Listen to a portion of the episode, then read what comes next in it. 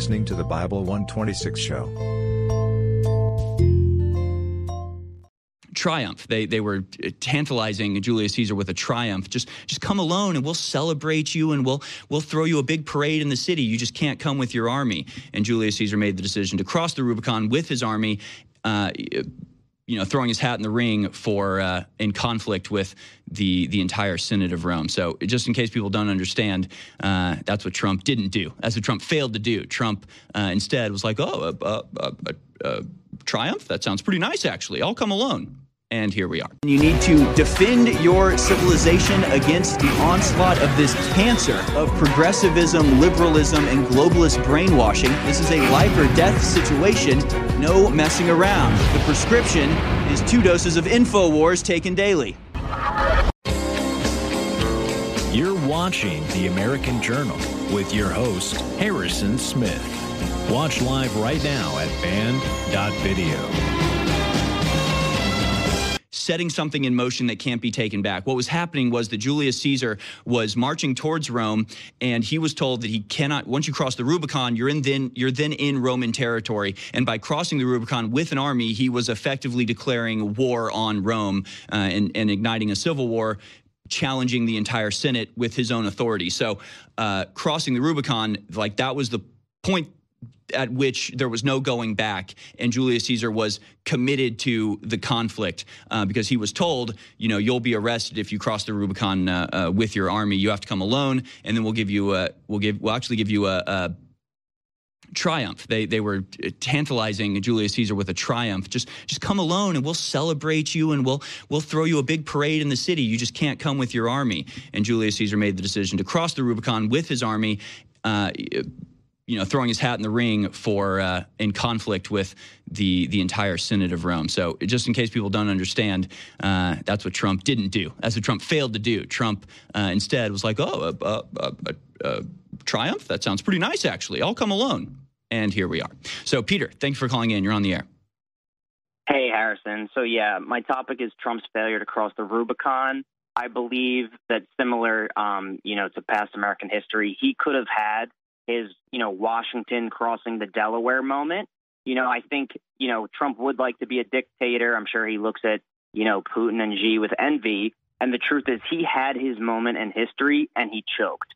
In my opinion, you know, on the morning of November 4th, millions of Americans, at least 81 million people, were shocked and angered by, you know, the fact that a coup had just happened in their nation. And in my opinion, Trump you know, he should have seized the ballot boxes in the swing states, you know, sent out the military to those select locations in Philadelphia, Detroit, et cetera. You know, and a minimum said, we are redoing the election because hundreds, you know, 100 million people do not feel that their voice is being heard and can see the cheating happening before their eyes. Now, I'm sure, you know, at that point, Milley would have disobeyed orders, which kind of, you know, points to what you had said earlier in the show about one of Trump's failures was actually over the course of four years failing to root out the people who were undermining him and stabbing him in the back. Um, and then, you know, ultimately, I, I think he kind of went the coward's route, which he kind of, you know, I think he had good. Um, I think he kind of figured that given the super conservative uh, Supreme Court, which we all know, you know, there's some RINOs in there like Justice Roberts. I think he kind of figured, well, it's six three you know, I probably have a good chance of them overturning it in my favor, or you know, at least hearing Texas in, in particular's, um, you know, lawsuit, which they said had no standing. So I think he kind of thought, hedged his bets, and thought that would be a way for the election to be overturned in his favor without him seeming like a dictator. Mm-hmm. But we all know how that, um, you know, ended up. And now with each passing day, the left further cements control. They already had the media, academia, et cetera. And now, you know, unfortunately for people like us, we can see that, you know, the military, the last bastion of conservatism and the last bastion that could actually effectively take over the nation since they have a monopoly on violence, they are being purged with the LGBT, CRT vaccine stuff. So kind of, you know, the hope of a uprising from the military, you know, against uh, Biden and Kamala diminishes with each passing day. Yeah. Wow, good point. Yeah, you re- you really you really draw it all in together, and uh, You're right. I mean, what you're talking about was sort of the last and final opportunity uh, Trump had to to set things right. But of course, he had four years before that. Uh, he should have he should never let. And and the thing is that the kind of the saddest part and the ironic part is that he tried to do things the right way. He did things in a way that was, pardon the pun, unimpeachable. Right? He didn't stop the the special prosecutor from or Robert Mueller, the special investigator, from investigating him. He didn't uh, send out the the military or you know uh, uh, start to charge Black Lives Matter with the with the riots and everything. He was in favor of free speech. He was in favor of letting the system run its course. He was in favor of letting the Supreme Court decide, and then using January sixth uh, meeting of Congress to you know get that ten day period where you can then investigate. He he did things by the book.